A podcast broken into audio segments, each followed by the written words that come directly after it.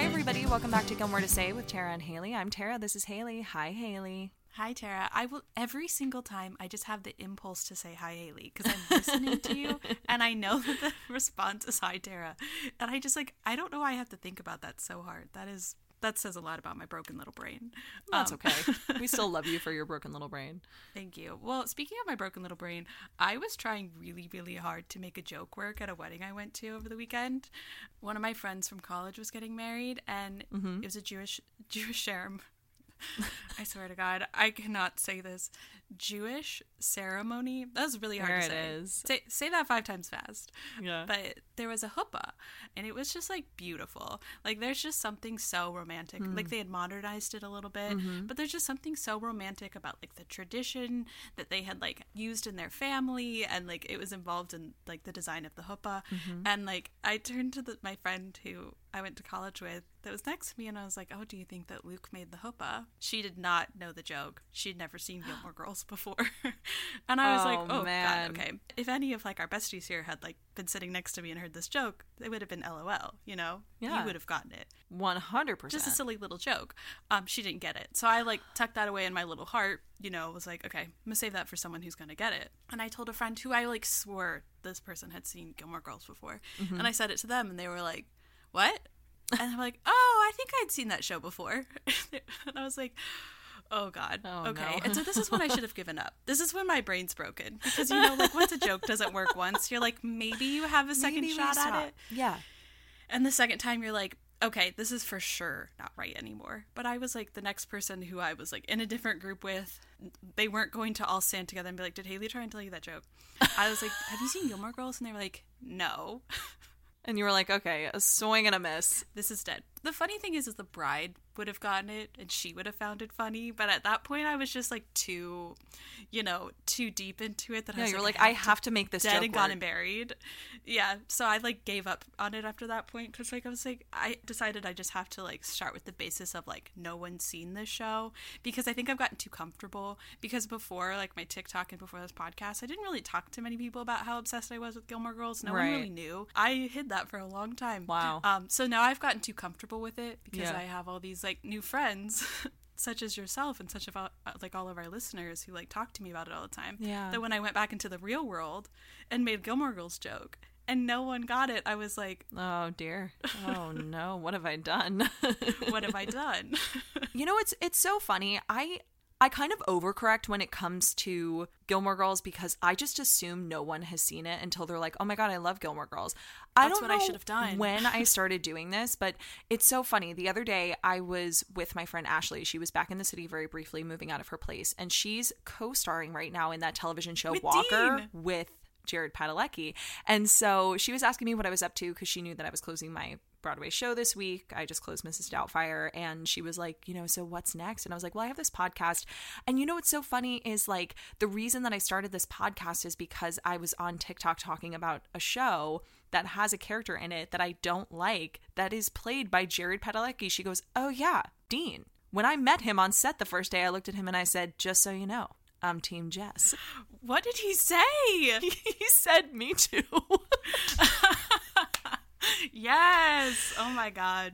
He's a Milo fan. He totally is. And we love that about Jared. we love him for that. It's so funny that I just assumed she had never seen it. I was like, I'm sorry I just talked to you like you didn't know what Gilmore Girls was. Because, like, her, her mom, and then her friend who was also there to pick up furniture, they were like, oh my God, Gilmore Girls. Yeah, Dean sucks. Blah, blah, blah, blah. It was so funny that it just, like, started this conversation. But I always assume people haven't seen it. I kind of talk to people like they're four, and I'm like, so there's this show. It's called Gilmore Girls, you know? And then they're like, yeah, Tara, of course I've seen Gilmore Girls. But it's so fascinating to me that there are people out there who have not seen the show. yeah. That's usually the case for me. Wow. I'll like I'm I'm very much the opposite where I'm like, oh, you know, a podcast about Gilmore Girls. And they're like, I think I've seen that. I don't know what I would have done in that case either. I would have been just Yeah. surrounded by by muggles who didn't know what Gilmore Girls was. Truly. I ran into a lot of Gilmore Girls muggles. Okay. And I tried to make this joke about the huppah because Luke built Lorelai a huppah. yeah, and speaking of weddings, June 3rd just just passed us by. passed. And as you can tell from the title of this episode, we're talking today about Luke and Laurel. Yes, and how their wedding was not on June 3rd. Do not save the date. I loved your TikTok that you put out. Happy anniversary to everybody except for these two. A lot of people were confused. They're like, I thought we liked them. I was like, that's not the thing. That's not the problem. That's not the point of this TikTok. We do like them. They just didn't get married on June 3rd. They were supposed to. Hello. Do we like them? Well, that's the topic of today. In some ways, yes, because I change my mind about Luke Danes every single day of the mm, week. Mm-hmm. You know, if you talk to me tomorrow about Luke, this would be an entirely different episode. This would be an entirely different conversation because I can never make my mind up about. If someone is like super passionately in love with Luke and they're talking to me about it, I can get on board. I can be there. You know, Yeah. I'm like, you know what? You're right. Luke is great. Yeah. The moment that someone is like has anything bad to say about Luke, I'm like, you're right as well, and I'm jumping ship. Like, mm. I can. I've never been able to make up my mind about him. I think it's because I really liked Lorelai, but you know, like I'm a Logan Huntzberger girly, so like I grew up, you know, focusing on one specific aspect of the show that I never really got as interested in her love interest, and I think that extends to Luke. That like any day of the week, I'm gonna have a different opinion about him. Interesting. But speaking of um, having a different opinion every time I talk about him, this is the second attempt at this episode for the both of us. um, yes, it is. So we actually recorded like almost the entirety of this episode yeah, last it, it week. was almost done. And then uh, Tara, that's me, I uh, splashed a little bit of wine on my computer and it died. Just a little baby bit. It was a little baby bit and it died. So I had to order a completely new computer to get y'all an episode this week because we love you. Love is buying an entirely new computer to make sure you have a podcast out for your friends on Tuesday. yeah, because we know our besties would be sad without one. Yeah. Um. So I'm interested. I mean, to be fair, I really don't remember. I don't either, which I think is. I think is a good thing. I think it's for the best, but I bet everything that I said in that episode is maybe not going to be said today because I probably have a completely different opinion about Luke three days later after having just talked about it. So yeah, yeah, I can understand that. You have you have a very very interesting stance though on the Luke and Lorelai relationship that I would say is not very common within the fandom, or maybe it is. I we haven't really we t- we took a little survey on our close friend story on Instagram and got some pretty standard responses about Luke and Lorelai's Yeah. relationship, but your take on them is a little bit different. because the question that we asked was if Lorelai and Luke were better as friends mm-hmm. or if they were meant to be together forever. And it was 80-20 that they were meant to be together forever and 20% that they were better as friends. And I fall into the better as friends category. Yeah. What about you? What is yours? Are you like a Luke and Lorelai fan? Like not like super passionate, but like is that like the the couple of your choosing? It's interesting because you posing that question sort of has me wondering if it's like a nature versus nurture thing. Like, was I ingrained to believe that these two people belong together because that was the writing of the show? Like, it was spoon Yeah. fed to us from the very beginning. From the very first episode, it was very clear that there was Something sizzling between them. yeah, exactly. And so I feel like as an audience, we love to root for characters like Luke and Lorelai to end up together because they're kind of an unlikely pair. Like when you really think about it and pull it all apart, they're not two people that I would instantly, without the chemistry that was written in, or without, like I said, kind of the spoon fed conversation amongst all of the characters. And really, in those first couple seasons, it's everybody else talking about the two of them. Lorelai brings something up loosely, and Luke, like, kind of tries to ask her on a date, but it's more of like chatter from Emily, Sookie, Miss Patty, the town. Kind of narrating for us, like, oh, those two, there's something going on there. Yeah, but we see oh, it. Oh, of course, yeah. It's it's there. It's right in front of our faces. Yeah. But I think that we were more zeroed in on Rory's relationships personally, or at least I was. But Yeah. I think it being talked about is sometimes why I don't really understand it. Because I understand, like, you know, like the grumpy sunshine trope of like the grumpy diner owner and like she's the sunshine of his life. Like, mm-hmm. that's kind of like a common thing. So, like, that makes sense. Like, this love was so unexpected, but it's like, right. yeah, but like, you're following the tropes that have been written since the dawn of tropes. We are always seeing a friends to lovers theme Yeah. in especially in television. Yeah, and I think that the thing is, is like I don't really like friends to lovers, especially when it's set up like this. Like, is it real that like everyone is telling you that you're supposed to be with this person, but then like when it actually happens, you're like surprised by it that Yeah. like the person that you're meant to be with has been like right in front of you this whole time. That's why I'm always like, I don't know. Yeah. There was a lot of like realistic obstacles keeping them in their way. Realistic being other men. Mm-hmm. but I always feel like their friendship was like, isn't it an Ariana Grande song? Like, let's ruin the friendship. Like, you know, friends and we're gonna be lovers now. I really feel like that's what happened. I feel like they had a really good friendship, regardless of like the nature of it. Well, that was going to be my follow up question. Like, why do you think they were such close friends? Was it fueled by feelings? That was a thing. It's like, do you think that Luke and Lorelai's friendship would have been as like, you know, connected, intense? Like they had a bit of an intense friendship, like a strong connection. If Luke hadn't had such strong feelings for Lorelai, like, do you think that like they would have had like a very strong platonic friendship? I don't know that they could have been friends. Like, if you think about what could have been with, say, him and Rachel or her and Max, it's like, would they have been able to be close when they each had significant others? Because they were still friends when they each had other romantic aspirations. But it was always kind of like bristly. There was like yeah, and also bristly from their partners. Max did not like Luke's relationship with her. Christopher, of course, grows to not like Luke's relationship with Lorelai. Nicole did not like Lorelai. Like Rachel, I think was the only one that actually got to know Lorelai and wanted to know about her, but was very, very honest with herself. Like, there's another woman in your life there she is. Exactly. I think had they like ended up with other people, we still would have had that like, you know, like diner patron relationship Tension, that they had. yeah. Yeah. I think that he probably still would have like on her birthday like had her make a list of things to fix around the house, like Yeah. begrudgingly by her partner like accepting it. But like I think that a lot of the reason that their friendship even exists is because like Luke seems to have like really like deep-seated feelings from the very beginning from the get-go mm. that like drove their friendship that I think later on he couldn't really live up to. But then Lorelai seems to like have them, but like only intermittently kind of like you know it just seems like maybe this like a like foreshadowing almost. Like it didn't seem like the connection was quite there on her end. Like she was never really available. Mm. And then once she was she finally saw it and was like able to get to it.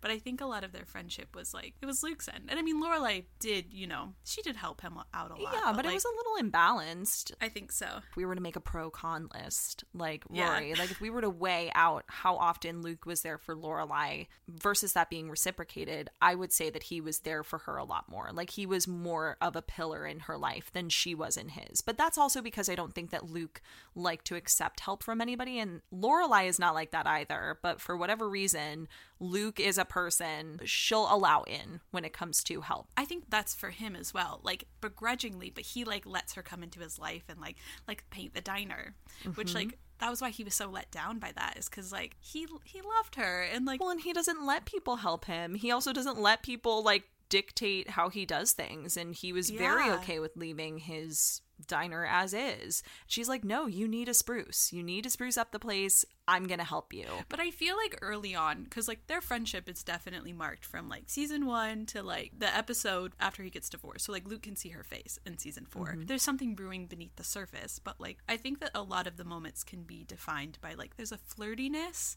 and then like true friendship. But I still never can tell like if the friendship is like Fueled by feelings. Yeah. yeah.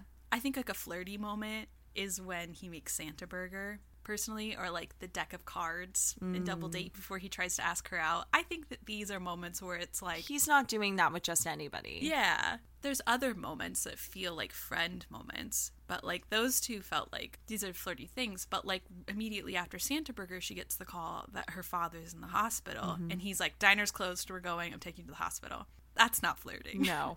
That's friendship. That's you need help right now, and I'm going to take you because we know Luke is such an acts of service guy. Totally. That is That his is love totally language. him. And I feel like another friendship moment that, like, for me is like the friendship moment, which I already mentioned, was the huppah. Mm-hmm. When he builds the huppah for her and Max's wedding, I still think it's fueled by the fact that he really loves her. Yeah. But the option is to be grumbly and not be in her life because he can't have her. Or give her this kind of like, you know, olive branch of like, I am building something for you and your partner to use for your wedding, mm-hmm. showing you that I'm okay with this, even if I'm not okay, because I'd rather have you in my life. Yeah, it comes from a place of acceptance, for sure. And I think that that's where Luke's friendship really lies. And what's interesting about this like whole moment is that it's that conversation that they have on the steps that really confirms for her that she's not going to marry Max. Because Emily kind of sowed the doubts at the bachelorette party that mm-hmm. we talked about in the last episode of like she wanted to try on her dress every night. Like she really loved Richard and Lorelai didn't want to try on her dress. But then when she's talking to Luke he's talking about like that one person like who won't make you eat French food and won't make you change.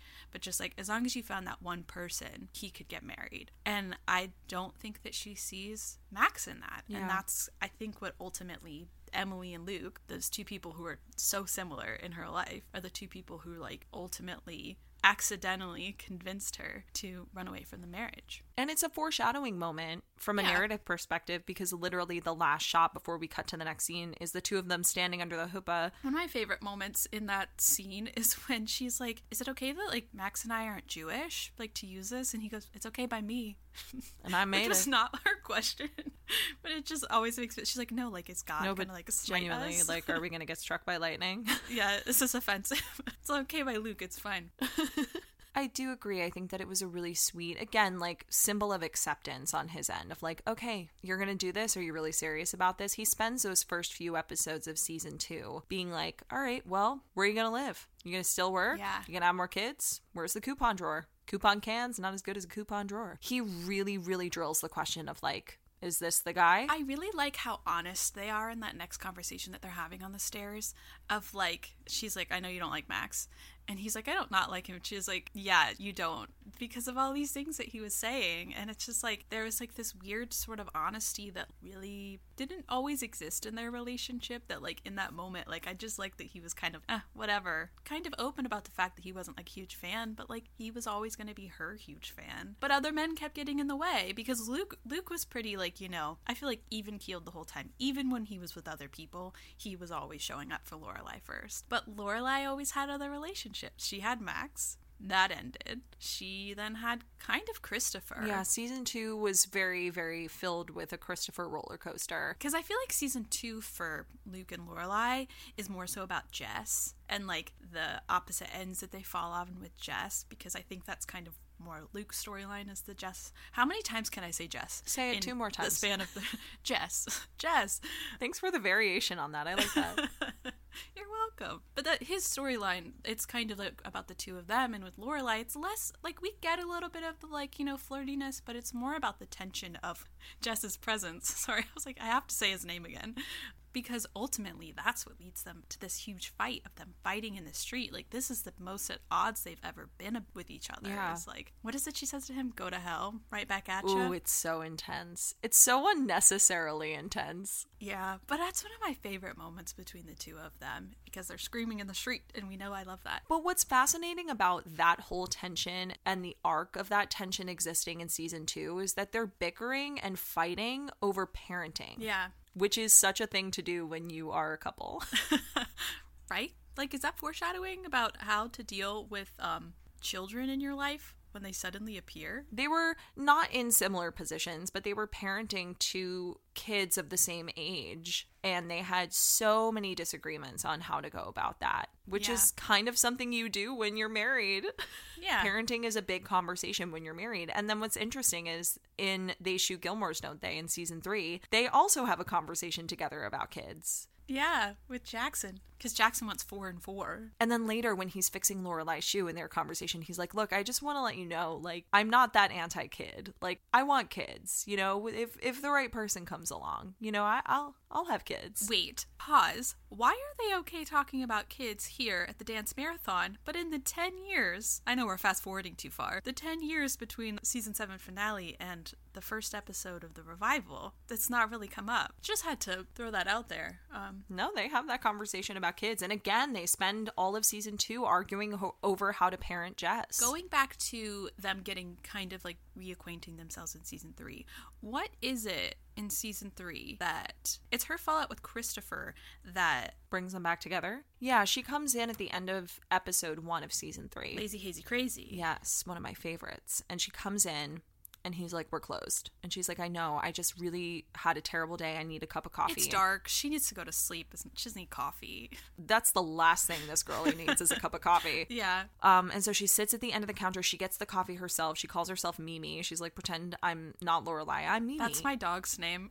Oh, can you just imagine? It's like it's like the real Paulinka, the dream, and it's Yeah. your dog. I should show you a picture of this ugly dog. Oh, oh no. yeah, she's a little bit of a yucko, but oh. like, Oh. you know, we love her still. But I appreciate your honesty. it's funnier when you imagine this ugly little dog. Yeah.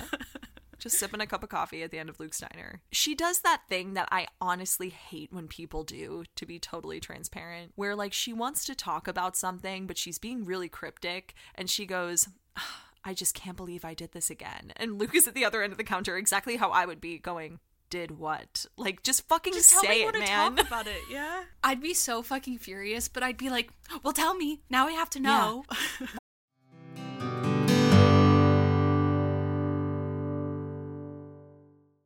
I don't know what it is, but cowboy boots are magic. Since they've arrived, I've worn my Tecovas boots almost every day. I have the Annie in Midnight. I know you have the Annie in Bone. I do. But they make me feel so powerful because, of course, it is my dream to be a cowgirl. Yes, I know this about you, but I also know you've told me that you wear them while you write your book. I do. I wear them all the time because I also wear them when I get dressed up or when I'm sitting at my desk recording the podcast because they make me feel so bold and brave and like I can do anything no matter how I style them. Tecovas has carried forward all the time honored traditions and quality that you find in a great pair of cowboy boots, but they've innovated on comfort, style, and service with boots for men and women handmade from the most premium leathers. And if you dream of being cowgirls like us, or you're already Western to your core, Tecovas is the perfect brand to start with because they believe in Western for all. They don't only offer their handmade boots, but all sorts of head to toe Western staples. Perfect jeans to go with your boots, pearl snaps, bandanas, and cowboy hats. You name it, and they'll get you outfitted. And if you can't make it into a store, Tecovas delivers the most premium quality and most comfortable Western goods right to your door. So visit tecovas.com. That's T E C O V A S.com. And as a special opportunity for our listeners, Tecovas has said that they will throw in one of their best selling trucker hats or ball caps for free into any minimum purchase of $100 on tecovas.com. Just use the code Gilmore at checkout. That's G I L M O R E. It's about a $30 value and they sell fast, so there are always new styles and looks. Again, for a limited time, just enter code Gilmore at checkout to add a free logo hat to your order as a one time gift from Tecovas. Only at tecovas.com. That's T E C O V A S.com and point your toes west.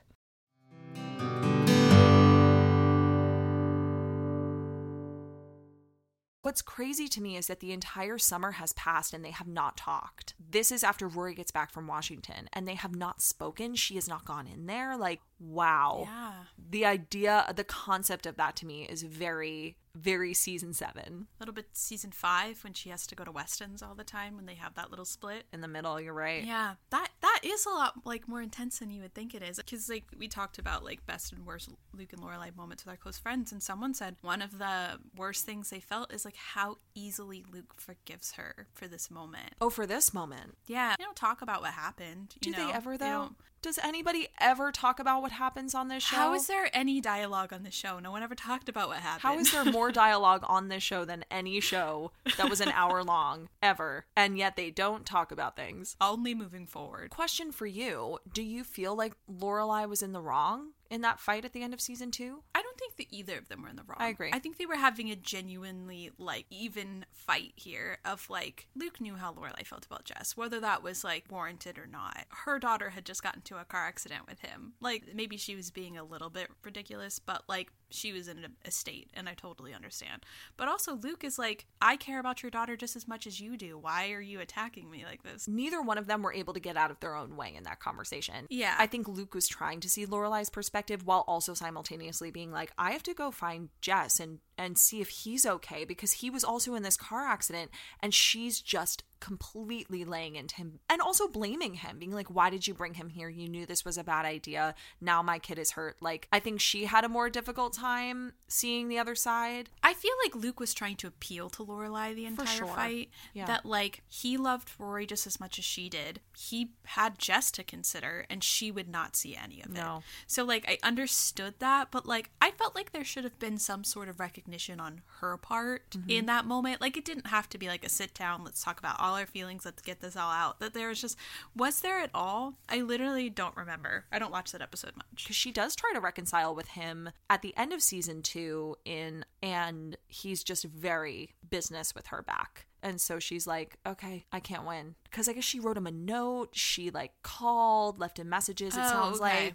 and he just he refused. He refused to really accept her apology because she's doing it in the diner. She's like i'm sorry luke. I'm sorry that this happened. I'm sorry that i yelled at you. I was upset. I was scared. I was this. I was that. And he's like i got the note. I hear what you're saying. We're fine. Nothing's wrong. We're good. And she's like okay clearly we're not. So i think they both had their faults um on either end of this argument Maybe they just needed the time then. they needed space. So I find it interesting that that person said that he forgave her very easily in this moment because in actuality took a long It took a time. lot.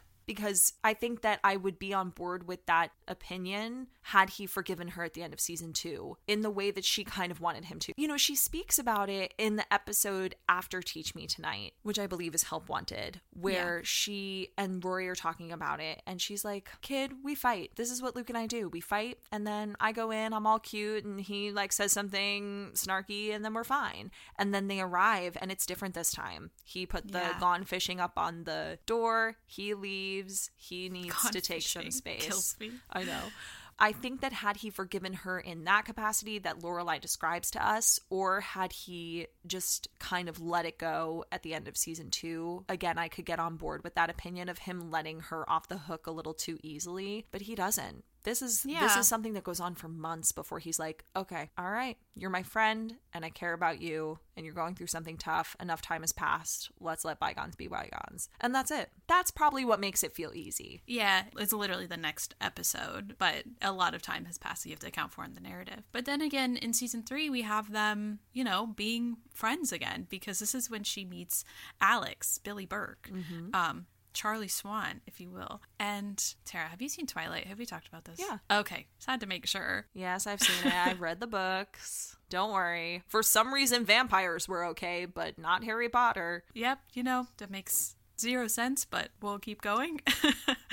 but she uh, has a date with Alex to go fishing, Lorelai out of water. and he teaches her how to fish. Do you think that was a friendship moment? It kind of feels reminiscent of the huppah, of like, it just feels like here is Luke and Lorelai sharing a much more romantic, like intimate moment than the date that she will go on with mm. Alex to go fishing, which I think is kind of the point, which is that like here's Luke once again prepping Lorelai to go be with another man, you know? But it's interesting because he doesn't actually know. I think he has a feeling, but it's not until he actually makes her the pool and everything, and they're standing there fishing that he's like, "So, just have a you have a sudden urge to go fishing." Yeah, he knows. He knows, but he doesn't know. Yeah, she hasn't told him. But yeah, I think it's another moment like that of like he could decline this, he could have her go make a fool of herself, but I think he recognizes like he's going to show up for this girl regardless of the fact that she keeps seeing other men.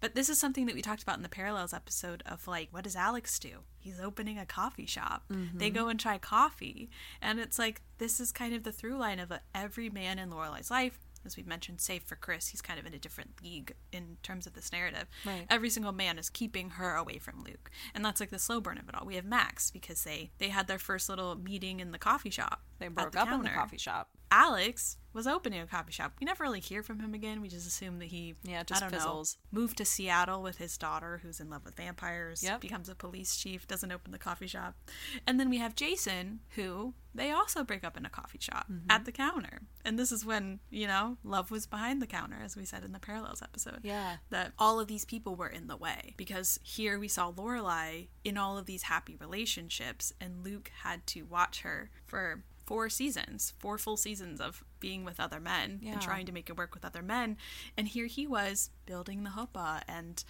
always fixing her house and teaching her how to fish and, you know, just being there for her and letting her into his life in all of these ways that he could while he was suffering through kind of bad relationships waiting for her. Kind of subconsciously, though, because what's interesting about you bringing up the acts of service and the huppah and the fishing experience, him building her like the swimming pool also kind of comes from a place of acceptance in the same way that we were talking about the huppah being like a symbol of acceptance. You're going to be Yeah. with this person. Because after the swimming pool scene where he learns that she is indeed going out with this guy, that's when he decides to ask Nicole out. Right. He's like, okay, she is dating someone else, so I'm gonna go out and date someone else. Someone has piqued her interest, someone has piqued my interest, and I'm gonna go out and explore that relationship, which, as we know, ended up being a dud. Yeah. But they're both symbols of acceptance that he's like, that almost symbolized that Lorelai has always been the one driving this car. Yeah, they're not talking. in it. Nobody talks in the car, but she's the one kind of steering this ship because I think at the end of season one, it really clicks in for him when Rachel leaves him and says, There is somebody else in your life. In Love Daisies and Troubadours, he goes over to Lorelai's house to pick up his toolbox, but he's like starting to talk to her about the fact that Rachel left. And I think when she says,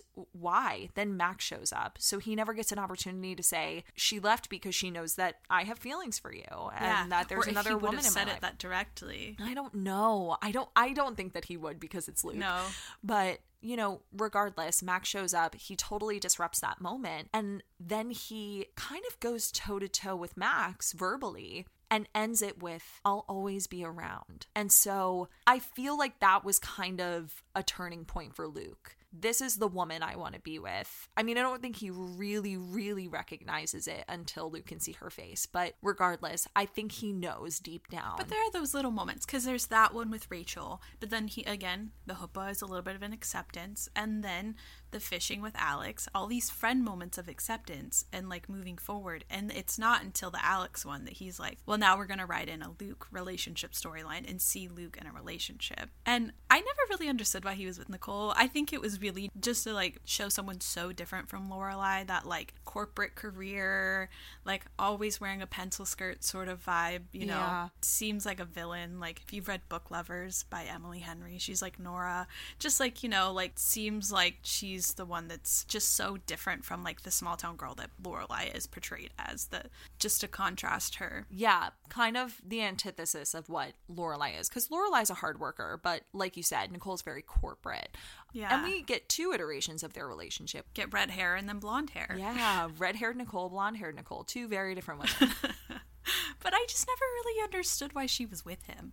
Or he was with her. No, that rather. relationship made absolutely no sense. Again, I think it was a plot device to keep Lorelai and Yeah. Luke separated. In the same way that I think that Jason was also a plot device to keep Lorelai and Luke separated, but their relationship made much more sense. Totally. Because, like, where was a moment when Luke was, like, truly happy with Nicole? We didn't see it because the only time that I would say I saw him with somebody other than Lorelai in a way where he looked happy was Rachel. You see the glances exchanged Yeah. between the two of them when they're working at the diner together, and like you catch little moments. They're very rare and they're very few Yeah. and far between, but he never looked at Nicole like that, and we didn't really get a wild glimpse into their relationship. And thank God because I wouldn't have wanted to watch that. the thing that I liked about their relationship is that something that like we see from Luke is like how angry he gets about it, like how passionate Luke gets because we don't really we don't really see him heartbroken after Rachel because I think that he did accept what Rachel said, which was that he was meant to be with Lorelai. And like those glimpses of like happiness, it kind of feels like Rachel was someone who like she was like a shiny sunshine whose like light reflected onto him, but it didn't ever really like reach too deeply because he wasn't, you know, he wasn't too heartbroken about it. You know, he had another sunshine in his life, Lorelai. Yeah.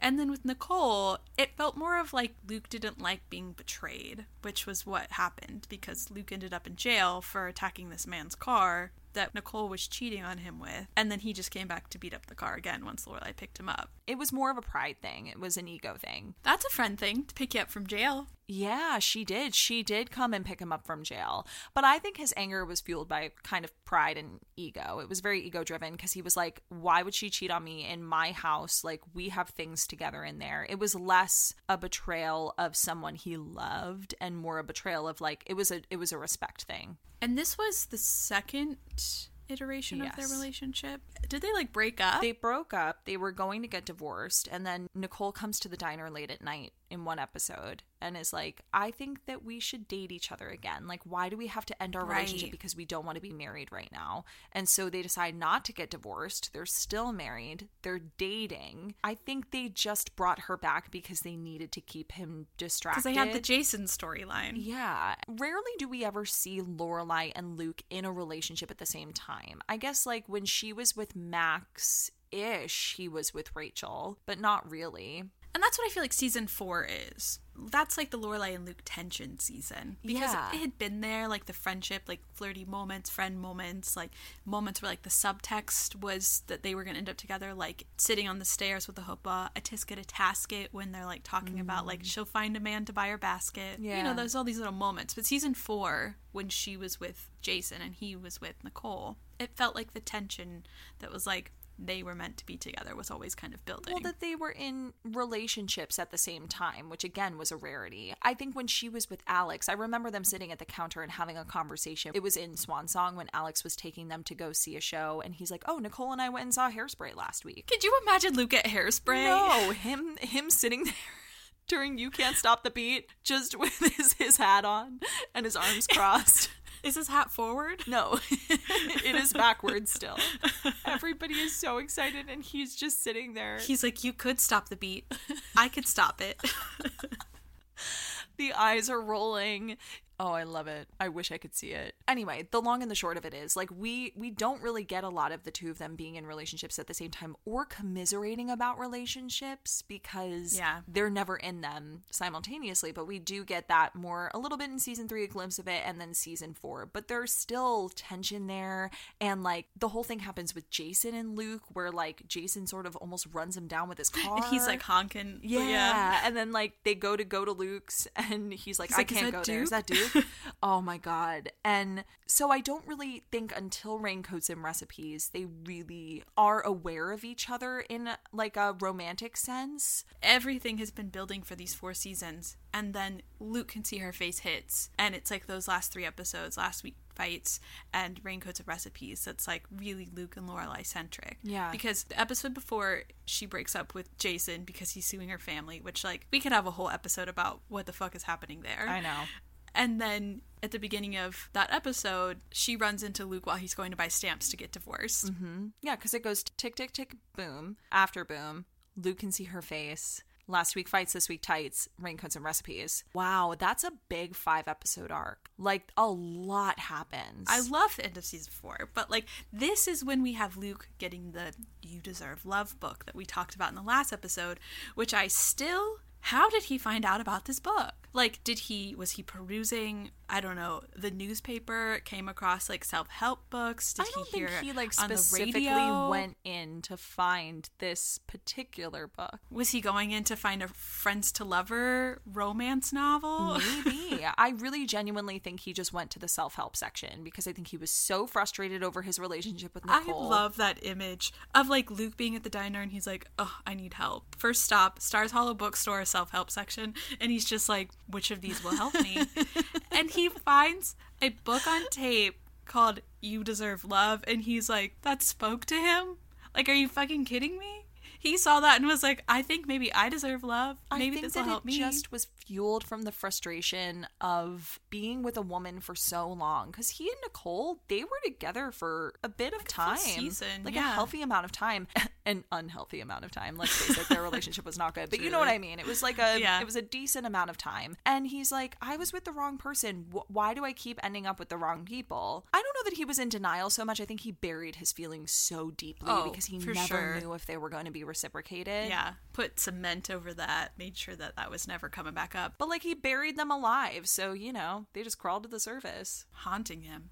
Do you think that when he picked up You Deserve Love that he was like Lorelai? Or do you think that he was truly shocked when this man was like talking to him through his feelings and he was like, Do you see her face? I don't know what's interesting about it is that he is so over the book before he even presses play. And yet he and I'm continues. like, dude, you sought this out. It's not like anybody forced your hand. You picked this book. There is like a performative nature because, like, sometimes when you get like something self help, you're like, yeah, I fucking need help. Okay, help me. Like, you read something with the intention because you've been like honest enough with yourself. There's Yeah. like a performativeness that Luke is doing for himself, obviously for the audience, but like that he is like above this, above this this book that he bought. What's interesting is like you Deserve Love is very clearly a book. It's like for people who would love women. This is not a hmm. book for this is not a book for anyone who would love a man because it's do you see her face. I wonder if there's like an option it's like if you want to love a man, click this one. It's like do you see his face? Side B of the tape. it's Miss Patty being like, love. yeah. I just find it so interesting that like literally all it took for Luke to like step up and finally be like, I'm gonna be with Lorelai. Lorelai's not with anyone. I'm not with anyone. This man on this tape just told me I deserve love. Which like I just want to cry at the thought that Luke heard that. But does he know she's not with anybody? Does she tell him like You're I broke up with my boyfriend? Does she does he know she has a boyfriend? he knows about Jason. Well, he knows that Jason exists, but does he know that like it's her actual hmm. partner? You know, I took that for granted that we knew, but I don't know how Luke knows about this. Yeah, because he clearly he sees him when Jason is there and he's weaving in and out and like almost runs him down and then when they arrive at the diner in the car and Luke like stares at them through the window and Jason's so overwhelmed. He's like he's looking at me. he knows that Jason exists as like a person in Lorelai's life, but then he asks Babette in Raincoats and Recipes, he says, Who's that? And Babette's like, Oh, mm. that's Jason. He was dating Lorelai. I thought they broke up, but maybe they're still together. So I don't know that he really I don't know how much he knew. Yeah. But either way, he makes this decision whether she's single or she's not, that he is going to Ask her to listen to TJ's wedding. Yeah. And it's just it's so cute. I know. the way he just like you know he's like yep we're gonna go great But I just find it so interesting that everything we've watched up until this point, this is the moment that made you put on your superhero costume and say, I'm going to ask you to a wedding. Yeah. Like, not when she was going to get married to another man. Like, almost like a there was too much fear of rejection in that moment mm. of like it needed to be on luke's terms because everything else has kind of been on lorelai's terms. Right. and so he needed to do it at a time that like you know he didn't really have anything else going on. He was ready to change i guess. Did he change? I don't know. I don't know. It's just so fascinating to me that this was the moment that he picked. And he seemed ready for it because when they're dancing to Reflecting Light, like Literally Kill Me, we talked about before, of the way that he's watching her and the mm-hmm. way that she's kind of just like, She has no idea what to do with herself. Oh my God. she's like, what is going on? Yeah. And the way he watches her, I'm just like, damn, cute. Yeah. No notes. That whole segment between the two of them is just so, I love. It's so beautiful, so gorgeous. And then we get Lorelai and Rory talking about it. Luke can waltz. Luke can waltz. Luke can can waltz. waltz. So good. Hits right every time. She's kind of having this like freak out of like, are her and Luke actually doing this. I have been in a friends to lovers situation more times than I'd like to admit in my life. And I think that when you do decide to go for it, it's scarier than just dating anybody because it's like, okay, do we want to ruin this friendship? Like you were saying before about Ariana Grande. Like, do we want to ruin this friendship? Is the timing right? It's one of those things where you're so nervous and not just necessarily to preserve the friendship, but to preserve this idea that you could end up together. It could be good. To find out whether or not it will be is one of the scariest things. It's like, was the tension like more delicious than what's about to happen? Mm-hmm. well, that's why I'm wondering if that's why you like them better as friends. Mm, because I like the tension. Yeah. And then the tension broke. well, the tension broke, and then there was a variety of tension Of other woven tension. into their relationship for the rest of the series. But before we get too far down, the kiss happens. Will you just stand still? I feel like that was such a good line from Luke. She's just been all over the place and moving 100 miles an hour. And he's been the one that's been standing there. He just says, Will you just stand still? Perfect moment. We both agree that she ruined it by saying, Will you just stand still? Yeah, I did not. I understood like, it, but like I, uh, no, took me out of it. the sentiment was that he had always been standing there. But Yeah. regardless, they, you know, they got together. And then I kind of skipped the first two episodes of season five. You know, they Same. have that like conversation in the closet where they're kind of like, are we doing this? Mm-hmm. You know, whatever. And then we get to Written in the Stars, and now they're together. And now we have lovers of the friends to lovers at their first date Mm-hmm. Sniffy's Tavern. Yes. I'm curious when he said to her, I am all in. Did you believe that? Do you believe that in hindsight? Was he really ready for her? Watching it, I don't know what my first reaction to it was, honestly. But in hindsight, which I only have now, no, I don't believe it. I think he believed it, but I don't think he knew what that meant. I completely agree with you because of what transpires in season five. Did you like that date, like as a first date between the two of them? Yeah, I found it really fascinating that we learn all of this new information about Luke's character, that he has a Luke's, we've never heard about it before. Sniffy's Tavern. I felt like this date should have been more like cemented in things that happened in the show because it just felt really expositional of like we're learning about Sniffy's Tavern and the horoscope as a concept. I really like that he kept it. Yeah, me too. It makes sense that Luke is a fucking Scorpio. Like Yeah. what? But as a whole, I feel like it could have called back to anything that happened in season 1 and like, you know, like something that like felt more familiar to us that he like held on to and like brought up that like it just felt like we were explaining a lot. Yeah. We were learning too many new things in this like new relationship between the two of them that like one of the things that we liked about it is like how much we saw of them. Yeah. So I think I would have liked to have seen more of that. For the most part it was cute, you know. Yeah. Written in the stars, as they supposedly were. In hindsight, it's one of those dates that I was just kind of like, oh, yeah, we did learn a, lot of new information about Luke that we never had before when there were so many options. I guess because we're sort of dropped in in season one in the middle of their relationship. And the writers were kind of overcompensating for the fact that, like, when we drop in on their relationship, it's not nearly as developed as it comes to be because I don't think they knew quite yet what they wanted to do with the characters. So I have to imagine it was just to establish that, like, their meeting was very important. And then he Yeah. goes on to become a very big part of Rory's life, which I don't think we really pick up on in the first half of season one. That's not the story that they're telling yet. It does kind of set up for the conflict that we get between them in season five because I think that that's Right. why I don't agree because the beginning of their relationship is cute, you know, when she comes downstairs in her flannel and she's like, I think the town knows. Mm-hmm. we do get some good from Luke because, like in You Jump, I Jump Jack, he is the one when she's like, Do you sense the dark cloud over my head? We have to go to the Gilmores. And he's like, Let's do it. Oh, yeah. Like, let's go. We're gonna go. I need to meet your family. Like, we've never had Luke at the Gilmores before. Ooh, like, yeah. which is crazy. So he goes and has dinner with Emily. He goes golfing with Richard. And he, you know, he's like drunk and doing this and like going about it. And, you know, he gets insulted by Emily the whole time, but it's not anything that makes him turn away from her. Right. He he's totally there for it. And then then the seeds of doubt start to arrive in the form of like having lunch with Christopher. And he has that moment of like, is he okay with it?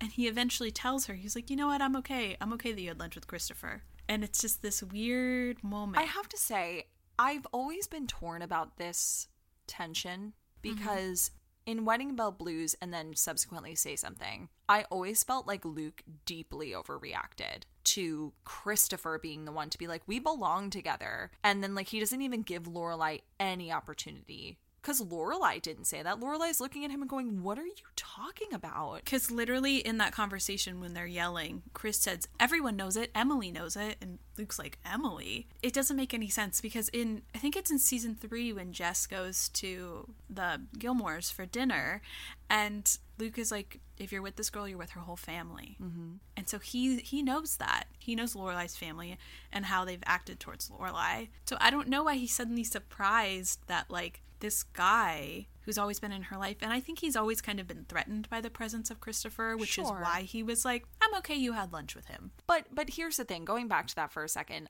I really feel like Lorelai fucked up by not telling him. He had to be the one to come to her and say, I just want to let you know I'm okay with it. They never had a conversation about it. It's his conversation with TJ that Yeah. makes him say, I just want to let you know I'm okay with it. She never asks him. Do you think that he was? Yeah, I do. I don't think he was. Really? I think that in telling her, he was trying to convince himself as well. Well,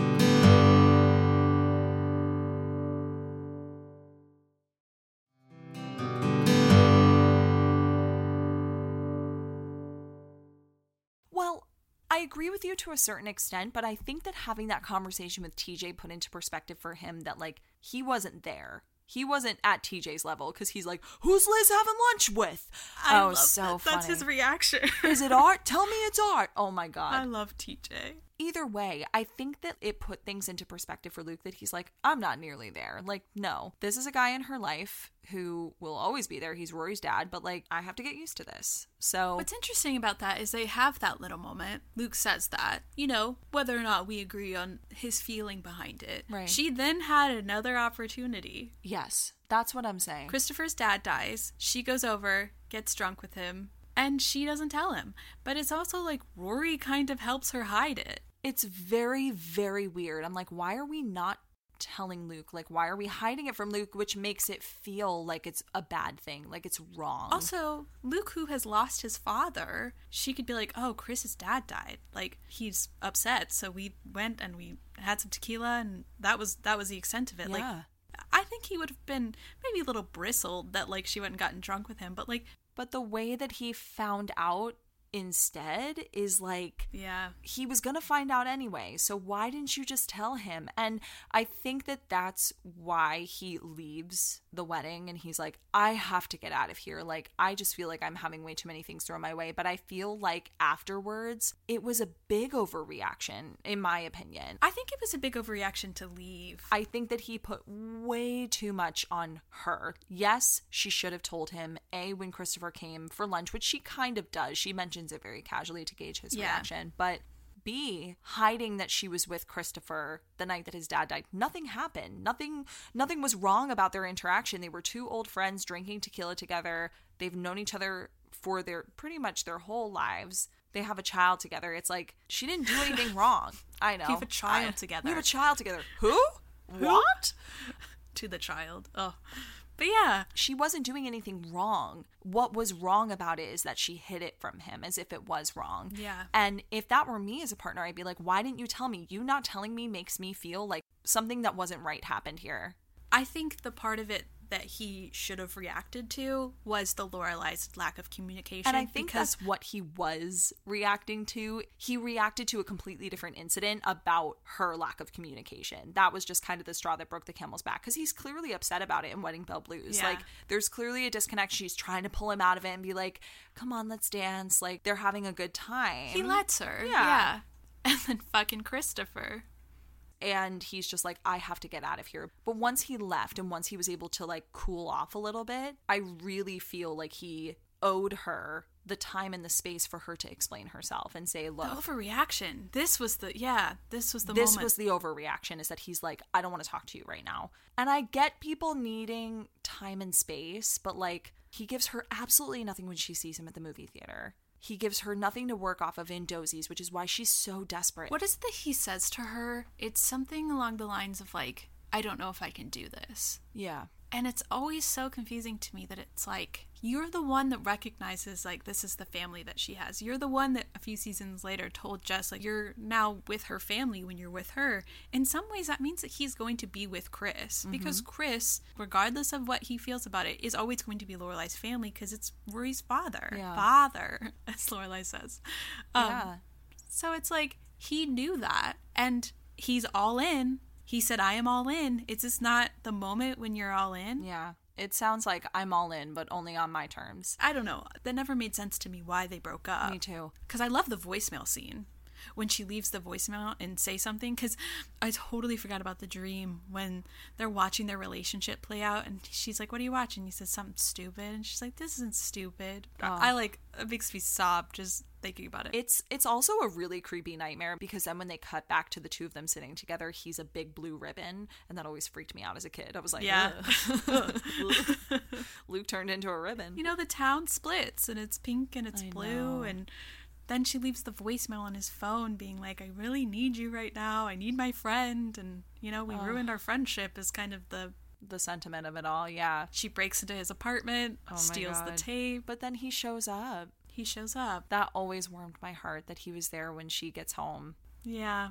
She's like, What happened? I kind of want to cry just thinking about it. I've never really cried much during Luke and Lorelai, but just like the idea of leaving that frantic voicemail, needing her friend. Her friend showed up.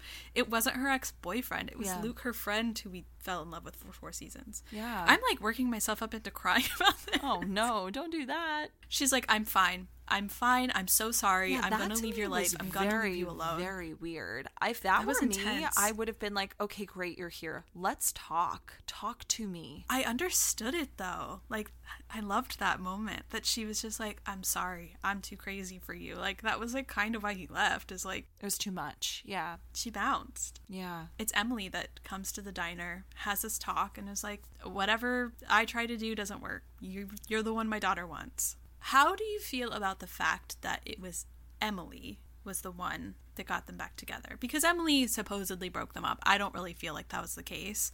You Oh, know, you don't? But no, like I mean, Emily was the one that sent Chris in, but like I think it was Luke that broke them up. Of up. course, yes. It was but- like it was Luke's overreaction. completely agree with you on that front. But I do think that her, like, she tried to orchestrate a rift between the two of them through Christopher.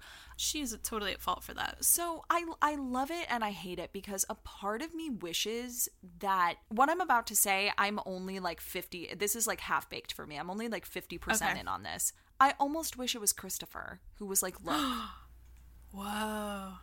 I understand. I respect your relationship. I'm so sorry that I did this. I shouldn't have done that. I will never interfere with your relationship again. But for whatever reason, it seems like it fell on Emily's shoulders. And it felt like Emily's responsibility solely to get her daughter back. Not really because she wanted to respect the relationship between Lorelai and Luke, solely to get her daughter to come back to Friday night dinner. She goes to try and mend fences. So that's why I think it was really framed that Emily was the one to break them up because she feels this need to get them back together. And because once she says that, doesn't change Christopher's stance on any of this. And Christopher's the one that kind of blew all of this up in the first place. Oh, and Luke is like, okay, Emily says that he she's not going to meddle anymore. Here I go. Interesting.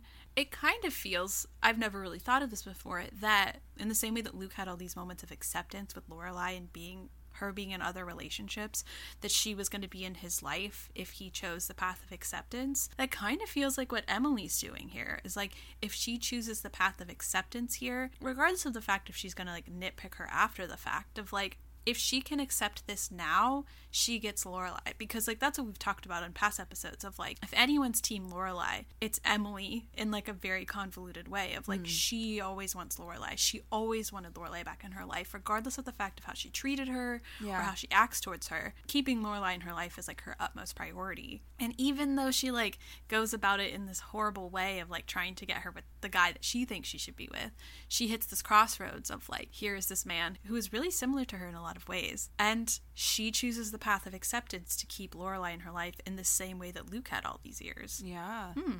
I think I just talked myself into liking that. Okay. I didn't like it when we started this conversation, but I actually think I kind of like it. Yeah. And then our favorite Luke and Lorelai kiss, The best one. moment. Better than their first kiss, in my opinion. Star is Born, The Man That Got Away is playing, and here's the man that got away walking back up to your front door. It's so good. Beautiful. Hit so right, no notes. I think that's the peak of their relationship for me. They got through this conflict, whether or not it was deserved, whether or not it made sense, Yeah. whether or not he really was all in. Hmm. He came back, and I think from this point forward, I was kind of in it. I was there for them. Yeah, it feels like one of those moments where it's like, okay, we got through this, we can get through anything. Because then the, the rest of season five is pretty smooth sailing. So good talk when they have this kiss up until the end of season five.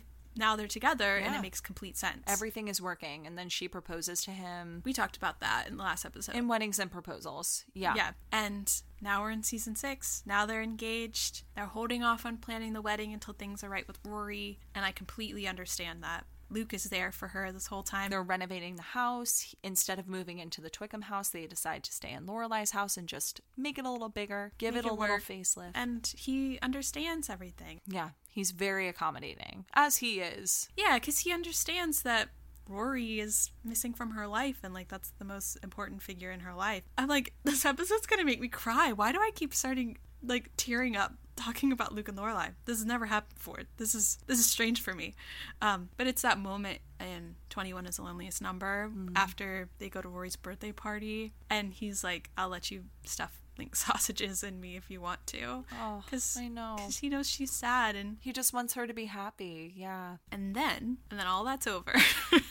and then it stops and then it comes to a screeching halt. But this is a little bit of a callback to what we were just talking about. What's interesting about that fight that transpired and then it subsequently caused Luke's reaction and their breakup seems to be fueled by, yes, Emily, because him mm-hmm. hearing that Emily was the one to say, like, I think Chris and Lorelai belong together. That's what seems to set Luke off. And then subsequently her coming in and saying, I'm not going to meddle anymore is what prompts Luke to go to Lorelai and and get back together with her. But the crux of it all is Christopher. That's yeah. the point of contention. Because Chris calls the house. Yes. So, like, that part of it was never settled because Mm-mm. I believe that in Say Something, Lorelai says to Luke, like, I'm never speaking to Christopher again. I'm never speaking to my mother again. He goes, They're always going to be in your life. Yeah. So, was there no conversation? Probably not. Again, they don't talk about anything. Was there no conversation where they decided, like, this guy is not going to be in your life anymore?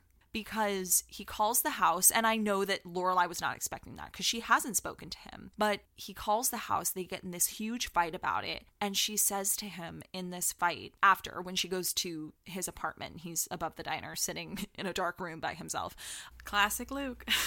he says, I'm never going to be okay with Christopher being in your life. And she says, Christopher is always going to be in my life. So it's like, where did that change? Where did that change for him? Yeah. Where did that change for her? I'm never speaking to him again. I think it was a desperation thing of like, of if course. I can have you, I would never talk to anyone ever again. Yeah. Except for Rory. As long as I can call her, that's fine. But like, it's the desperation. But he knew then. He knew they're always going to be in your life. You're always going to have them. Yeah. And so now it's like, I don't, I'm not going to be okay with that. And maybe, maybe that was his way of saying, I'm leaving you because I'm never going to be okay with the fact that he's in your life. But the fact that that happens right then, of like, I'm never going to be okay with the fact that Christopher's in your life, is like the start of like the new conflict for Luke is so hypocritical. Like I feel like that's kind of like the crux of Luke in season 6 is like now Luke is being a hypocrite. Yeah. It's that the double standards start to really come to the surface yeah. because it's followed up by we need to tell each other everything. No more lies. Well, this voicemail with Christopher was not her fault. She didn't know that he was no. going to call. He was calling to say he was rich now. It was just it was purely a timing thing. Yeah but she turned it off. Like that was that was Yeah, the... it was a bad look. But everything else leading up to this was about her not communicating with him, her not being honest. Which when we asked our close friends, I very generally said I said what was the worst of Luke and Lorelai? Almost every single response was their lack of communication. Yeah. Like unprompted. 40 people responded and almost all of them were their lack of communication. And that's really shows itself here. No, but you were right. He really did nail her for this like this moment of like we have to be honest with each yeah, other. Because up until that point, she was the one who was not being honest with him. So I understand the sentiment of it. Like she wasn't being completely dishonest at this point. Like it was no, it was last no. season's problems coming up to bubble up again. Yeah, coming to the surface because Christopher has now reemerged. And again, he is a point of contention that they are not talking about or that they haven't talked about. Yeah, because they're deep in this relationship and they're like this is how this has to work. This is our first time telling each other that we need to communicate uh. in the season that we've been together. Unfortunately, not shocking. But again, that's where the double standards start to come to the yeah. surface because he's like, we need to be honest with each other, and then immediately does not follow his own advice. And then immediately gains a giant secret that he does not reveal for months.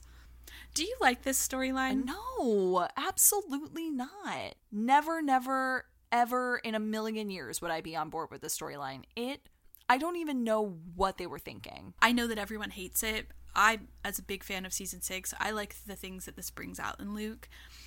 I just, I don't understand why this was the choice. I think that's more what it is. It's like, yeah. why did you do this? I like the execution of it. I just don't like the idea of it, I guess, is the two sides of it. Like, I like season six and what it does, what right. they do with this story. But, like, here is a woman, Anna Nardini, arguably the most hated person in the Gilmore Girls character list. Like, people hate her more than they hate Dean, which is like. Yeah, understandable. No one has mentioned this woman in five seasons. Like, that Luke, like, had this it doesn't even make sense timing wise of like when he would have been with her in a way that like Lorelai would have never known her. Yeah. 12 years ago. She never no one ever would have mentioned Anna. Like Luke's Dark Day came up and it's like yeah. they never would have been like, "Oh, also Anna Nardini." Like it just it's so out of left field None of it makes sense. That like the only way that it felt like we could have caused any sort of rift in Lorelai and Luke's relationship now because they were going to be too happy for the rest of the season now that they were engaged and things were fine with Rory again that like we had to throw a surprise daughter in Do you think it would have made more sense if it was Rachel? in, in that instance is it like when they were together in season one that she had maybe like I, I guess it. I guess it didn't have She to would be. have had a secret child. She would have had a secret child who she wasn't tending to for all of season one. So, it would have been in season one when they were together she got pregnant left so then she would have had like a five year old. I I actually would have preferred that That would have made more sense to me. It was I didn't tell you because I knew you were in love with somebody else. Oh, that would have been great. Right? Of like, I didn't want to mess up the love of your life, which, like, still kind of like, I should have told him, but like, had a reasoning behind it rather than just like, you didn't like kids. Okay, like, Yeah. But now he has one. Anna Nardini never makes sense to me. The April part of it, I'm fine with. It's the Anna part of it that I'm like, Yeah. what? Because he keeps a secret. For whatever reason, Luke can't tell his best friend, his partner, Lorelai, that he has a daughter. How he lived with that, like I can barely keep from like my sister what I had for breakfast that day. No, Like I, I can't keep anything inside. I would have to tell everyone. Yeah. This insane thing happened to me, but especially my partner, and especially a woman who single handedly raised a daughter. Do you think it came from a place of embarrassment? Like, we've talked about this before. He was the Christopher in this situation, but completely unbeknownst to him. Well, the thing that he says is he says he wanted time with her because he didn't want April to like Lorelai more than she liked Luke, oh. which felt like an excuse to me because that's, I mean, of course it's an excuse, but like that's one of the reason reasonings behind not telling her. That's the whole thing of like he wants the chance to be with April in some sort of way without Lorelai interfering, hmm. and I think that like in the storyline they're well past that in their relationship. That Yeah. point of like they just are so fucking bad at communicating because when she actually finds out about it, he's like, I feel so bad, I should have told you. Like, because she walks in and finds out from April herself that my father owns the diner. Caesar? Luke is your father? Luke, I am your father. Literally. yeah. Yikes. Yeah. It's, it's exactly how the Logan Rory proposal went down. It's except it was purely intentional on Amy's end. Yeah. A few episodes before this, we just talked about the fact that like we're going to factor each other in. And now you're proposing to me with this giant ultimatum. From a character perspective, it just doesn't make sense. Luke, you literally just said to me, we need to tell each other everything. And then you find out this giant secret, life altering information has been delivered to you, and you keep it. That shouldn't be a secret. No. Like, it was a secret from you and now it has been delivered to you. This should not be a secret anymore. This Yeah. should be out in the open.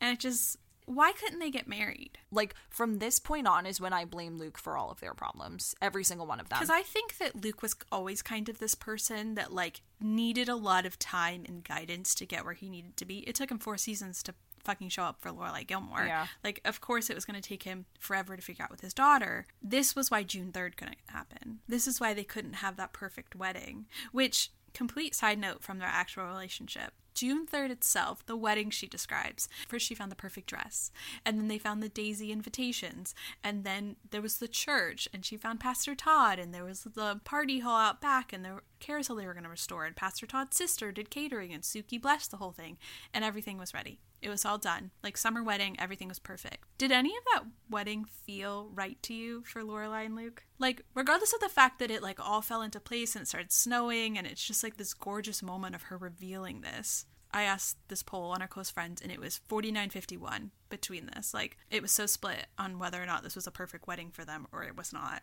I say no. She needed to get married in Stars Hollow. Sookie needed to make the wedding cake. yeah, I I totally agree with that sentiment of it. I'm torn because it's a wedding I'd love to see. Oh, for sure. Wedding I want to go to. Yeah, like the church covered in flowers. I want to ride that damn carousel. Like all of it sounds so perfect. But yeah, no, as far as the two of them, I agree. I, I would rather see something in the town square that's like filled to the brim with all the of their friends. And yeah, did sound perfect when she was describing Sounded it. perfect. But yeah, if you actually pull back and take a look at their relationship and what is right for them, maybe not. I, I also don't think Luke would have minded. I No. also will say, in you describing that wedding and pointing out that like it had all been planned, everything was taken care of. Why couldn't they get married? Did Luke think he had a lot to do? They could have just been like, April, do you want to be a flower girl? You be a junior bridesmaid? But was that it? Was it that he didn't know where to put her? It just didn't make any sense to me that he wasn't. But I think she felt like she had to oblige because her relationship with her daughter being in flux was the reason they couldn't plan the wedding. And then as soon as that relationship was mended, she said, okay, we're fine. And now he's the one who's discovered he has a daughter and their relationship is in oh, flux. And he's asking her, I need us to hold off on the plans. So it's like, she showed him how to deal with daughter drama.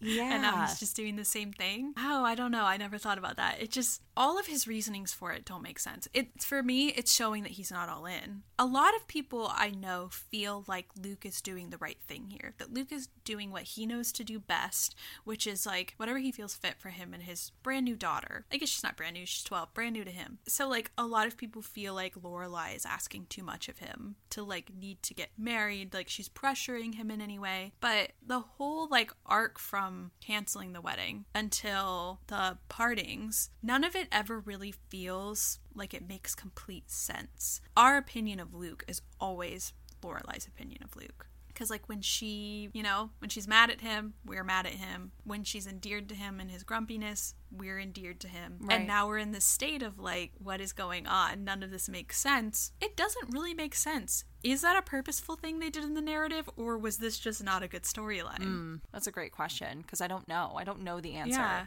Because the reality is, like, I don't love the storyline, but do I not love the storyline because it once again kept Luke and Lorelai away from each other? Or do I feel from a writing perspective it was kind of lazy? It was like, okay, we need to throw another wrench in here to keep these two apart. and it's so unresolved because they they're, they don't talk about it and i and a lot of it's because lorelai feels afraid to talk about it you know like she doesn't want to broach it. Yeah. and that's what breaks everything in a vineyard valentine which a lot of people dislike because this is luke at his cringiest.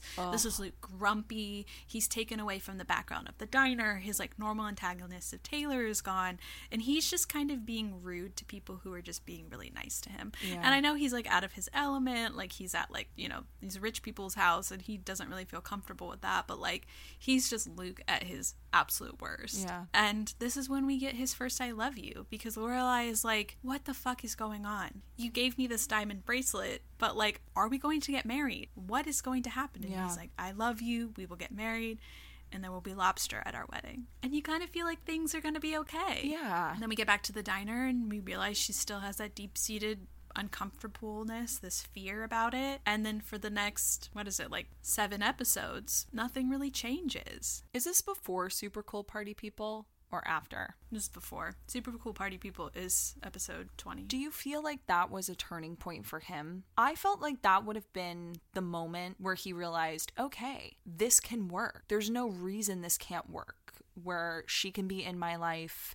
Well, I guess it's Anna's reaction to it that makes it feel a little impossible, right? Because Anna's so upset that Lorelai was there. And this is when it doesn't make any sense because she's like, What am I supposed to tell of these parents that like this random girl was throwing a party for my daughter? And it's like, I need to know everything about my kid and what's going on with her and who's around her. This is your daughter's father's fiance. Like, this is going to be her stepmother. Mm-hmm. You didn't know that your daughter came to the diner and took a slice of hair from Luke and then all of these other subsequent men. Yeah, do you actually keep track of your daughter? Because it kind Where of sounds like you don't. Like, and what to what capacity do you trust her?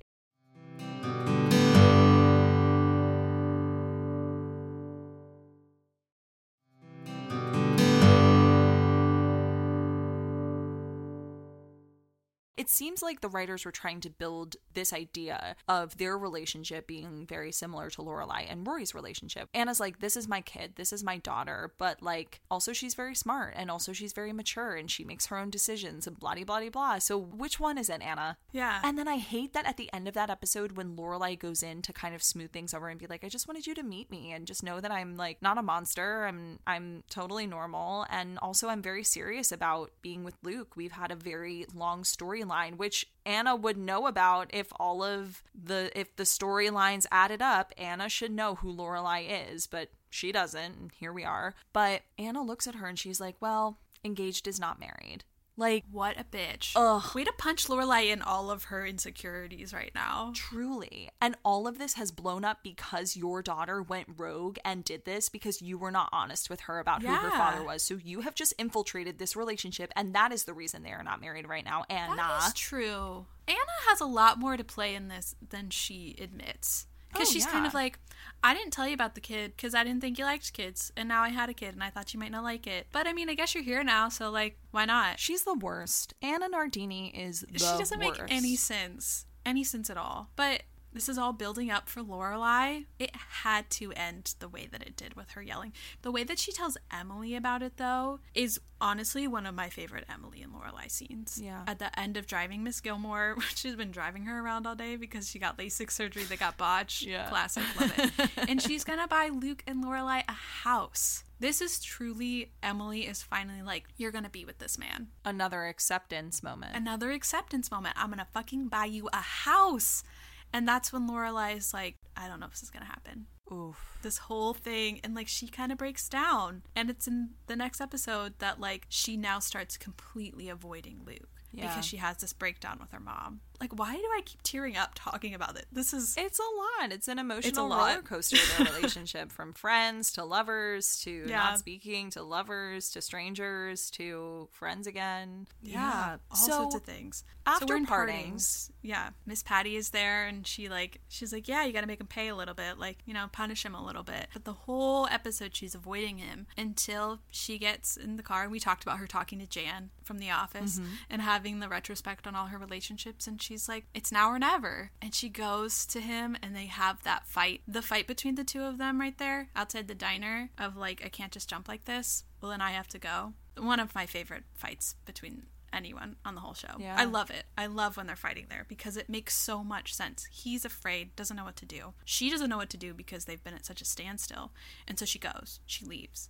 Do you think she was wrong to do that? No, I don't think so. No either. hesitation. She needed to go. I posted it very dramatically to a Taylor Swift song on my TikTok recently. I could post it to our stories. It really upset a lot of people.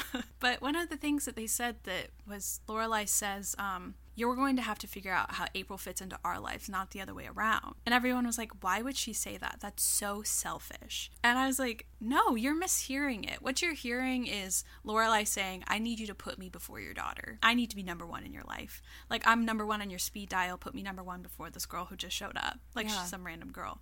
What she's saying is, I want to be your partner. Yeah. I'm not saying figure out how she fits into our lives like she's some like lamp that we need to figure out. Yeah. I'm saying make me your partner. Make me someone who has some sort of like say in your life like we intended when we got engaged. Like this whole point of us getting married is to be life partners. Let me help you put your daughter first too. Give me the chance to put your daughter first. Yeah. Like she won't ever come above Rory, but like Rory's kind of raised and gone. I can help you with this. Yeah. And I think that that's the sentiment that she's saying there. She's not being selfish. I think that easily with like one word addition, it could have changed the entire sentiment of her actual statement by saying, we need to start figuring out how April fits into our lives, not the other way around. Like, this is where we start to do this because you've had time. I've given you time to figure out how April fits into your life and then how I'm going to fit into that equation. We need to start looking at it from the opposite direction now. And I think that's what she was saying. Yeah, But like it's absolutely. so easy. It's easy to manipulate that statement and make it seem Yeah. selfish. And you know what? If she was being a little selfish in that situation, I do not blame her. She had I don't been blame her either. She even speaks to this. She's like, I'm so tired of lurking in the shadows of your life with April. Like I've been waiting and waiting. Oh my god, this is where I really, really, really dislike Luke, which is why I can't watch Yeah. season six. I don't enjoy season six because I do not like Luke in this season. He is the reason for all of this. And it just seems so out of character for him to not include her. He includes her in everything that he does. To not include her in this just feels so out of the the scope of who Luke is when it comes to his relationship with Lorelai. That's kind of when I know Sparkly Heart because I feel like April exacerbated like who the worst of Luke was and it all came out. Mm. If like Luke is a spectrum of a person, which we all are, that April really like zoomed in the worst of who Luke would be as a partner, like as a communicator, like when he can show up, that he gets overwhelmed easily, that he can't quite make up his mind about anything because it took him a really long time to get there with Lorelai and with a lot of other things in his life. And I think that that's why we hate it. It's because like I don't think it's that far away from who he is. I just think it's like all of his bad qualities coming to the surface, exacerbated by the situation, and it's kind of who he was under the surface beyond in his acts way of service. though in in what like what bad qualities because i don't think that he necessarily has bad qualities i think that he just he makes some really bad choices Well, I mean, we all have like bad habits, and like I really do think it like mainly comes down to like Luke as a communicator, Luke involving his partner in his life, feeling like he needs to do things on his own, not accepting help. does it harken back to what we were talking about at the beginning of this conversation where we were saying that luke doesn't really like to accept help from other people in the same way that lorelai usually doesn't Yeah. either but they tend to let the other in that's why i feel like it's out of character because in every other capacity of his life he allows lorelai the space to come in for the most part I think that's what I mean. It's like it's like the upside down of Luke, mm. yeah. where it's like here all these aspects of himself to let Lorelai in. That like now that it's something else, Lorelai is also on the outs now. Lorelai is feeling all of the effects of who he is, regardless of her. You know what I mean? Where it's like she's just anyone else experiencing who Luke is, and she's on the outs of it. Yeah. And April kind of takes center stage in some ways. Hmm. So like I do see how Luke became this person. It's almost like Luke became a monster of himself in some ways by pushing Lorelai out. Well, and I also think we've spoken to on the podcast about this before. He was overcompensating. A, because he didn't know that he had a daughter and he watched Rory grow up with an absentee father and he was disappointed in himself for kind of emulating that, even though he didn't know. He didn't know. It's definitely not his fault, but I just feel like he really overcompensated. Now we get to this fight that they're having outside of the diner, and Lorelai says, "Well, I have to go," and she walks away. She sleeps with Chris, and that's kind of the end of their relationship, in my opinion. Yeah, me too. Because what we get from season seven, because I've read so many interviews with Amy Sherman Palladino, and something that she says a lot is she would never immediately after like this all happened, she was never going to say what her intention for season seven was because she had too much respect for the show and didn't want to put that on the showrunners. Mm. That like it was their story now. As much as she wanted to continue telling it, it was so unfair to them for her to go into an interview and say, This is what I would have done, and then have them have to figure something out. Yeah. Because, of course, they would get back to them what she had said. yeah, that was going to be my next question is like, how do you think she would have handled the fallout of partings? Ah, I don't know. I don't either. Well, I think that Luke would have A, found out that she slept with Christopher, and like you said before, that was always his contention with Lorelai. it was a self fulfilling prophecy. Yeah. And what his reaction would have been to have found this out. Because they broke up for all intents and purposes. But, like, it was never really clear. Would this have been a bridesmaids incident for them? Of, like, you slept with Christopher when we were broken up and Luke is Rory in this of like you were broken up? I don't know, but because I can very clearly in my mind see what would have happened in a Rory Logan season seven for Amy, whether or not it's true or not, my brain has made it up. I don't see it for Luke and Lorelai. Hmm. I've never been able to come to the conclusion. What do you think? Contrary to the bridesmaids incident between Lorelai and Rory, Christopher was the person for Luke. Like the bridesmaids were just these randos. Christopher, like it means something so different that she ran to him. So I feel like that would have been a giant obstacle for them to get through. I mean, they did. They ultimately I do. think they would have. They would have at some point. I don't think that it would have been as simple. I don't even want to call the conflict between Logan and Rory simple, but I don't think it would have been as easily forgivable or easily understandable as it was for Logan to sleep with the bridesmaids because obviously they both do it for the exact same reason. They seek safety and comfort in two very different ways, in two very different types of people. For Logan, it was kind of strangers, people he was familiar with, but people he was just friends with. Companionship. Yeah, and I think that there is a certain extent to which that falls into the Christopher Lorelai category. There's familiarity, there's friendship, there's companionship there, but there's also love there. Yeah. So I don't mm. think they would have gotten over it in the same way, but I do think that that would have been kind of the nail in the coffin of that iteration of their relationship in the same way that it was in season seven. Do I think Christopher and Lorelai would have ended up getting married in season seven? No. I don't think so either. I don't even know if they would have had like another chapter, another Yeah. romantic chapter. I don't think Amy would have done that, I don't know. but maybe. If you have an opinion on what you think would have happened, like that you're like so sure this is what would have happened with Luke and Lorelai in an Amy season seven, let us know because I've just like literally never I've never thought of something that makes sense because I think they would have ended up together. I do think that that was always the point. I agree. I do think they were always going to end up together.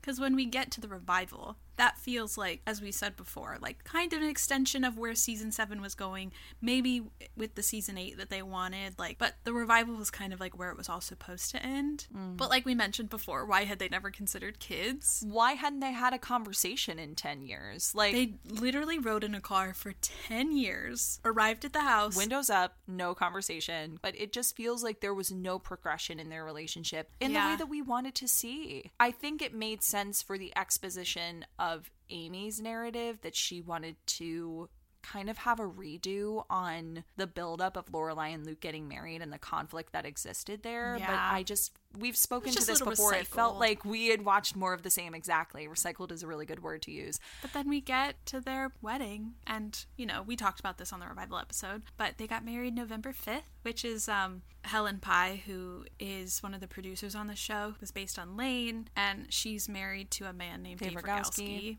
Yeah, so we all know about him.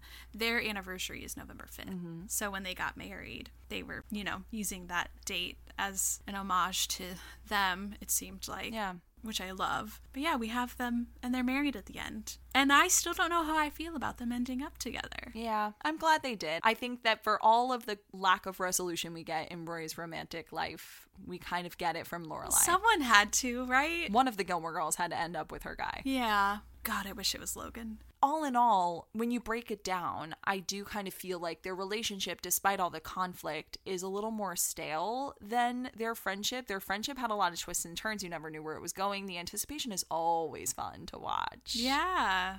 It's very, very yummy. I don't know how I feel. I I think I'm glad that they ended up together because I think that something we've talked about off pod is like if they hadn't ended up together, everyone would have been upset. Yeah. It would have felt so incomplete that like we went through this whole series with this couple who like was fr- were friends for forever. The slow burn finally got together, broke up because of strange circumstances. Mm-hmm. This time gap if they didn't get together in the revival, everyone would have been upset. I also think I would have been Yeah. upset. But like when I like really deep dive into their relationship, as we do on this mm-hmm. pod, I still don't really know how I feel about them. Yeah. I do love the sentiment of acknowledging their friendship and like recognizing it and celebrating it for what it is and what it was. Yeah. Because it was a really good friendship. And whether it was fueled by feelings or genuine care for one another or both, it was still really fun to watch. It was my favorite part of them, which is weird because like You're not an early seasons girly. And I truly think that that's what lends itself to me not being quite so sure about Luke because season five and six Luke is not seasons one and two and three Luke. That's Luke at his best. And so, like, the seasons that I know Luke, I'm like, who is this man? Yeah. Why is she with him? And then I go back and watch the early seasons and I'm like, but he's so great. yeah. He's such a good friend. So I think that that, like, makes so much sense as to why I can't make up my mind because where I love the show, I don't necessarily love Luke. or their relationship. Yeah. And it's interesting because Luke, for those first few seasons, is in like this web of friendship that Lorelai's built on this show. Like she is a friend and a neighbor to all, but it sort of starts with the fact that she and Rory have this relationship where they're more friends than mother and daughter, but then she's also got Sookie and she's this weird relationship with Michelle. She's got Luke. She's got the entire town kind of on her side. Like Yeah. friendship in this series is used very interestingly for two women who are more like friends than mother and daughter. The friendships that they have outside of their relationship are very interesting to watch. And it's interesting to look at Lorelai's friendships and how she builds them versus how Rory does. Mm-hmm. Because for two people who are more friends than mother and daughter, their friendships get built so differently. And they lean on their friends for a lot of support that they can't find within each other. for very different reasons. And we'll have more to say on that next episode. Follow us on Instagram at Gilmore to Say Podcast and make sure you subscribe to us on whatever platform you're currently listening to us on now, as we will have a new episode out every Tuesday because we always have more to say. And if you have more to say, find us on Patreon where you can support the pod, join our Gilmore Obsessed community, and access bonus episodes every month.